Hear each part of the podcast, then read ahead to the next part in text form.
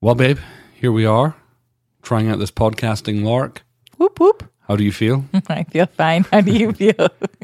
Feels slightly surreal that I'm sit at the end of the table from you, smiling at you, while trying to keep my mouth close to a microphone and keep my levels correct. yes, not hit your face off of the microphone. So it is the end of the week. How was your week? Uh, it was a good week. It was a good week. I tend to get to the end of the week and can't remember the week. I know last week we graduated all our students, so congratulations to all our School of Supernatural alumni. You guys are awesome. You did an incredible job. But what happened this week?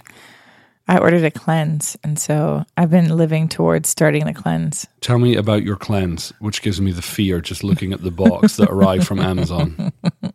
Well, it's the same cleanse we did about 10 years ago, babe. But then it's an added 21 days after that eight day cleanse. So it's a crazy colon cleanse. And then it does all of the uh, organs and stuff. So it does gallbladders and not that I should have two, I suppose kidney, liver, skin, blood, lymph, bladder, lungs. It's just a huge cleanse, parasites, the whole bit. And why, in the love of all that's holy, would you want to do that to yourself? because I feel sluggish and yucky and I want my energy back. And so I figure I'd rather see if there's any little friends like parasites that need to go since we traveled so much for so many years. Okay. And it should be of note that I am not joining you in the insanity that it's a 28 day herbal cleanse. You just never know, babe. Later on, you might go, man, I should totally do that. You look like you have your energy back. And Then you're going to have to do it on your own. Mm-hmm. Mm-hmm. Yeah, I'm not mm-hmm. convinced or wild about that idea. But I guess that can be a regular feature of the podcast. How is AJ's um, Colon feeling, the Yes. colon update. Dun, dun, dun. awesome? Um, what else do we do? We've seen lots of people this week. I felt very, very social. I've pretty much camped out with Frothy Monkey and met with people, and then we had friends over for lunch. They're very beautiful and very awesome, Lyle and Alison Phillips. He does have a magnificent beard. He does. Yeah, I mean, I don't even like beards, but his is definitely magnificent. and it's well groomed, and they're possibly two of the most stylish pastors and people. Forget pastors, just two of the most stylish people we know. Very good looking indeed. And our kids seem to love them. And then what else? What I'm trying to think of. It's Mother's Day coming up. There's a new Kroger that opened next door to us. There is a new Kroger that opened up to us, and Mm-hmm. for some other reason, we're very excited about that. I took MJ there today and he waved to everybody like he was royalty. He's like, hiya, hiya, and then blowing kisses. It was very cute. yeah, MJ, for those of you who don't know, is our one and a half year old. Lest you think that we have a care in the community child that we take out. um, that was a nice noise that I into the microphone. Talk to me about music. We had a couple of new albums that we've been listening to nonstop at our house Diamonds, by Johnny, Johnny Swim. Swim. Amazing. Yeah, we love that. And then we managed to get hold of a pre-release copy of August York's new album, which I'm also loving. It's quite similar to Johnny Swim, but they have a new single coming out. I think this week, "Come to Paris," which is very summery and very catchy. But the thing that's been on non-stop in our house has been the new Bethel album called "You Make Me Brave." Yes. Amazing. So good. It's from their women's conference, but it's absolutely astonishing. Yeah. I love it, Yeah. and as do our kids. Absolutely love it. Have we eaten anywhere new this week? No, but that sounds glorious. Let's try that for next week. no, I don't think we've eaten anywhere new. I plan for next week then. Eat somewhere new and report back. Um, if you have any recommendations of places we should try, please. I'll uh, be fasting. you got any recommendations of what I can try, please let me know. Me and Aaron early are going to dose next week to try the new coffee shop. I don't even. Is that in Nashville? I think so. Okay. I'm just letting him be my coffee guide, even though I don't drink coffee. Well, I wanted to talk to you, babe. We are married. I wanted to talk about the whole um, holy mother of pearl. That was AJ's tummy. I'm not sure if that got picked up on our mics, Proud. but the earth moved. Glorious. I wanted to talk about marriage. Yes, that's an excellent idea. Yeah, we're married. We are. It's And true. how long have we been married? Almost nine and a half years. Almost nine and a half years. What do you think the secret to us staying married for nine and a half years has been? Well, I remember um, in YWAM, the one of the things that they told us at YWAM was you don't stay married because you're in love. You stay in love because you're married. So I think one of the things is that you just choose to deal with your stuff because we said until death do us part, and that's what we meant. So you can either get really mad at each other and be grumpy, or you can. I remember one time after we had a huge fight. I don't know if you remember this because our fights are so rare. In all seasons, they are quite rare.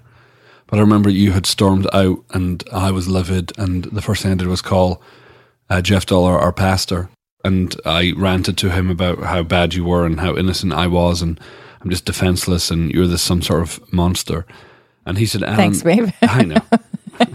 and he said, Alan, he who apologizes first wins. So I think that we've found that the quickest way to diffuse tension is a sincere apology, which is difficult because it's easy to give a, okay, I'm sorry, can we have sex now? Apology, but that never works. it's, and so in order to give a sin- sincere apology, you have to actually get to the place where you examine your heart and you work out where did I go wrong? Do you remember for probably the first couple of years of our marriage, what, what would happen is if we had an argument or a fight, I would go off and complain to God. And the interesting thing is, God would always take your side. Well, that's because, you know, I was virtually perfect in all of these scenarios, isn't it? No, that No. you were deluded in oh, okay. most of those scenarios. but as I was talking to the Lord about it, and I would say, "But Lord, you're always taking her side." He said, "Alan, I don't hold you accountable for her actions. I hold you accountable for your actions. So let's ignore what she's done for a second, and let's examine what you have done, or what you have said, or how you have felt." And that was a very, very quick way to die. And I think probably a healthy marriage involves a fair amount of dying on each side, wouldn't you say? Yeah, I would definitely say. Well, it's like it's. I mean, it's kind of daily dying to little things all the way along. I don't think you realize, or I certainly didn't realize how selfish a person I was until you actually get married, because all of a sudden you have to consider somebody else and just little things that you took for granted.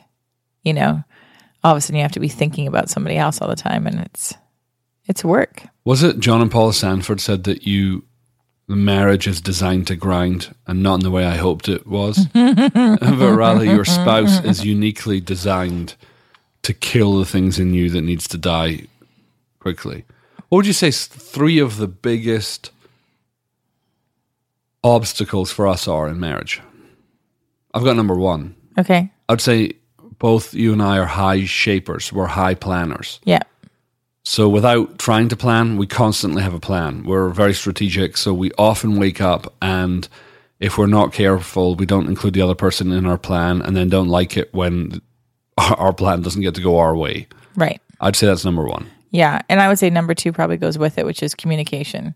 So often we don't even communicate that plan, Good. you know, or We just think I feel I have effectively communicated that I would like you to help with X, Mm-hmm.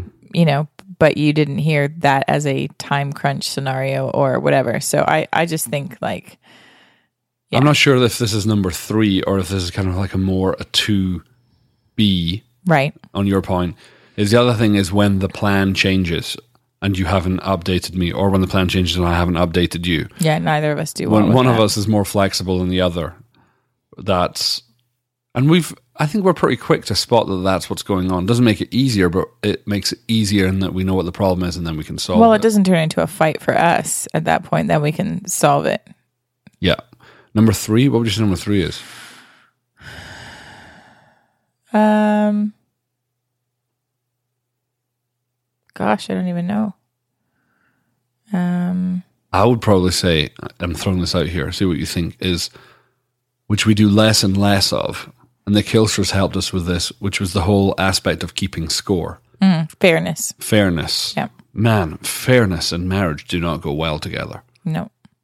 because you're your own worst umpire of what's fairness because you're constantly keeping score for your own side, Yeah. which is just a death nail to happiness. Yeah. And when you're so busy keeping score of your own side, you actually don't notice anything that your other the spouse is doing. So, yeah, it feeds an ugly thing. What would you say the three best things are about our marriage? Please say sex. Please say sex.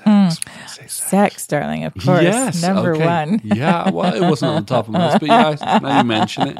Yeah. All right, we'll say sex is a given. Top three things about being married. Um, kids. I love our kids. They're a product of our marriage.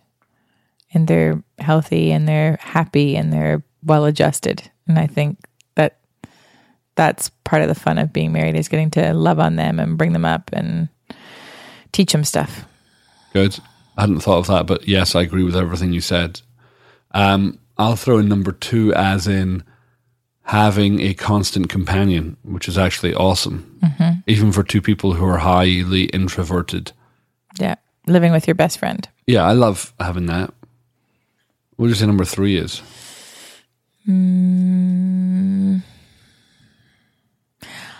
For us, I think that we're we're uh evenly matched in things that we like.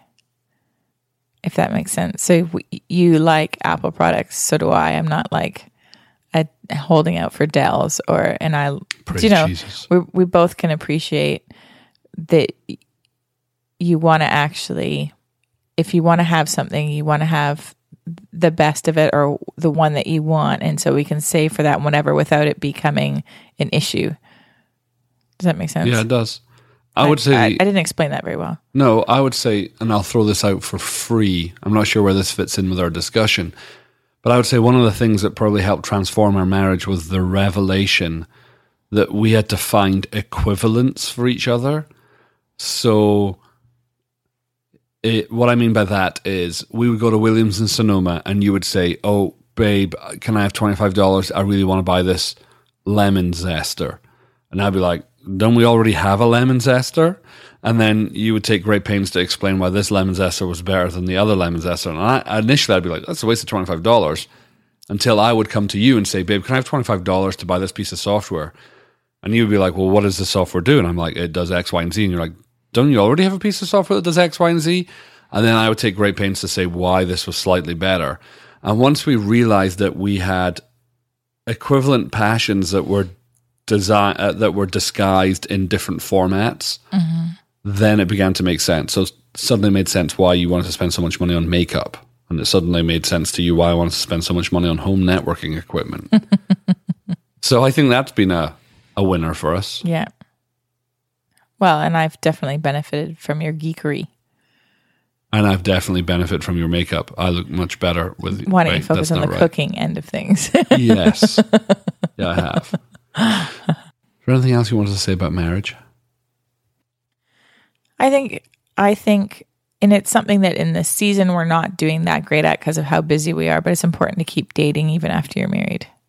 To, you know, to keep pursuit and that kind of stuff. Mm-hmm. So I think that that's that's one of the things that I saw my aunt and uncle do. They had a Tuesday night date and they'd been married for, you know, 40 years and they're still having their Tuesday night date and it's kind of a non-negotiable, but I think that that's how you that's how you get through the hard stuff is you keep dating and you keep pursuing.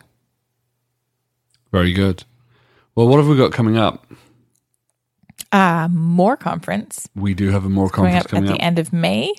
Well, Memorial Day weekend. Memorial Day weekend. If you happen Mm-hmm. to be in Nashville that weekend, we are running a killer conference at Grace Center. We have our dear friend David Campbell, all the way from England, flying in. AJ and I will be speaking at that. And Chris McClarney is going to be leading worship uh, along with Luke Finch. It's like Luke Finch's farewell concert, if you think about it. It's going to be his last Sunday at Grace Center. If you go to musthavemore.com, you can pick up tickets and you can uh, register there. And then if you're interested in having your life completely transformed, we uh, run a school at Grace Center called the School of Supernatural Life. And the deadline for applying for this year's school is June 15th. So if you go to gracecenter.us slash school, you can find out all the information about that. One of the things that would be really helpful for us is if you go to our website, alanandaj.com slash ask, there's a form there where you can fill in um, a little quick form and let us know any questions that you would like us dis- to discuss on the podcast, any questions you want us to answer or uh, discuss. But I can't think of anything else. I don't want to waste your time. So we are We're out. done. All right. All right, let's See go next time. make out. Do you hear that laugh, ladies and gentlemen? I know what comes after that.